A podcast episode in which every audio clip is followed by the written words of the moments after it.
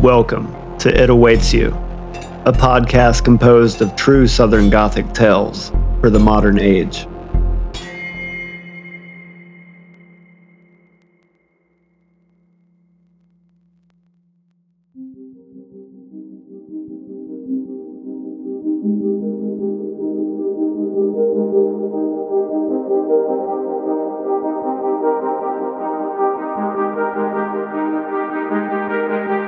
Welcome back to It Awaits You, a podcast exploring true Southern Gothic stories for the modern age. Now that you've learned all about the connections between Antoine Pittman's life and the victims of the Seven Bridges killer, you can judge the trial, just as it was meant to judge Antoine. After the long list of undeniable ties between Antoine Pittman and the Seven Bridges killer's victims were uncovered after his arrest on September 1, 2009, it was the trial that truly revealed evidence that was difficult to explain away as mere coincidence. Even though some of the presented evidence would be circumstantial in nature, it was an overwhelming body of circumstantial evidence. Antoine was intertwined with the victims in their world well beyond sex with Tara Nicholson, which, to remind you, occurred 24 hours or less before her death, according to two experts who testified on behalf of the prosecution. If you go back and watch the available trial footage yourself, covering Antoine's testimony during cross examination, his defense's futile narrative, the somber and abrupt closing argument delivered by the prosecutor, and dramatic moments during sentencing, you're of course going to draw your own unique conclusions. But the fact is, after what the jury saw and heard during the trial, they convicted Antoine Pittman of first degree murder after deliberating for 45 minutes. So, why did they feel compelled to act so swiftly? It's time to venture into the trial.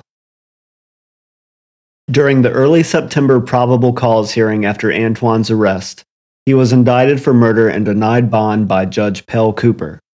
He was also assigned two court appointed defense attorneys, Tommy Moore and Tom Salinger. Shortly after, it was decided he would be moved from Nash County Jail to Raleigh Central Prison, for his own safety while awaiting trial, what would end up being a two year purgatory for Antoine, as well as the families of the victims. Both prosecution and defense asked for extensions in order to prepare their cases.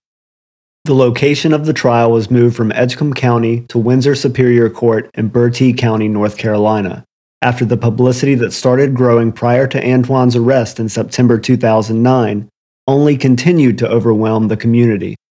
The shift in trial location wouldn't prevent the media from filming the testimony of Antoine Pittman, the powerful closing argument from the prosecutor, and Antoine's final words as a free man. But perhaps he was partly to blame for his undoing. Antoine's story on the stand took various turns that challenged logic and reason, at least on the surface. So, what you're about to hear is Antoine's version of events, as confusing and suspect as they might appear. Early in the day on Sunday, March 1st, 2009, Antoine and his girlfriend were on a mission to fulfill a recent request with an approaching deadline from his girlfriend's mom. She wanted them to transfer the title of the black 1996 Pontiac Bonneville they had been using from her name into their names and take it back to Rocky Mount. She didn't want them using the car while she still owned it, given issues with both of their licenses. Since they had recently taken care of the paperwork, Antoine's girlfriend's cousin offered to tow the car from the town of Enfield back to the Anderson Street house in Rocky Mount, where Antoine lived with his girlfriend, his mom, and his mom's boyfriend. Antoine paid him the $80 he requested, and once the car was returned, one of Antoine's cousins helped him acquire 30 day tags for the car, as he was short on cash until his next paycheck from the chicken plant. From there, Antoine and his girlfriend drove to Blockbuster, where they found a couple movies to bring home and watch for a few hours. Before their quiet Sunday night could continue, Antoine received a call from his manager. What type of manager, you might ask? Well, Antoine was an aspiring songwriter and rapper, hoping to create a company he called Firehouse Entertainment. He took the Pontiac Bonneville out on its second drive as his own car to a studio in the town of Red Oak, just outside of Rocky Mount. There, he and his manager listened to beats, made plans for an upcoming show, and recorded a couple songs. They left the studio around 9 or 9:30, went to the mall for a few minutes, and then left each other's company. In Antoine's words, we gave each other dap, he went his way, and I went mine. It was at this point Antoine said he decided to visit yet another cousin of his that lived near the Braswell Memorial Public Library, next to a homeless shelter. This also happened to be an area in Rocky Mount where you could find a sex worker if you were looking. At an intersection near the library, Antoine said he observed a black female he didn't know waving him down. Keep in mind, Tara told her mom she didn't get in the car with people she didn't know. Plus, Antoine did know the Nicholsons through Tara's sister's boyfriend. So, the lies started the moment he started talking about Tara on the stand. But, as he recounted in court, this mystery woman asked him if he wanted to have some fun. He returned her proposition with a question Are you tricking? She said yes. He told her it would have to be quick because of his early shift at the chicken plant. She was down with that. Antoine said there wasn't much communication from there, but he later changed his story during the course of testimony, saying there was some small talk. She asked him if he had a spot, and he promptly suggested the Carolina Inn over by Church Street. Why? It had rooms by the hour. This is worth noting, given Antoine told SBI agents prior he had never been with a sex worker, despite his previous charge for solicitation and his intimate knowledge of a great place to take a sex worker. Antoine later said they had a slight conversation en route to the hotel. He told her his name was Coop, and she said her name was No Panties. He grinned and almost laughed as he reminisced about this detail in court. Next, he paid for a room in the rundown hotel. He said sometimes he got a discount because of his frequency of use, contradicting his line about this being unfamiliar territory for him. For $20, he and Tara had brief sex. From there, she wanted him to drop her off across the train tracks at a store he couldn't recall during testimony. He said he couldn't go across the tracks because of his 30 day tags, likely fearing another arrest, and dropped her off near the library where their encounter first started. And why was there DNA evidence left in Tara? Well, his explanation for that was simple the condom busted. Antoine admitted when questioned that he later learned Tara's name because of the case making its way to the news. Which makes sense. After all, his computer hard drive revealed articles about her murder from the Rocky Mount Telegram as accessed in March 2009 and a saved picture of her weeks after his SBI interview in August 2009. Antoine claimed to read the telegram regularly at the time.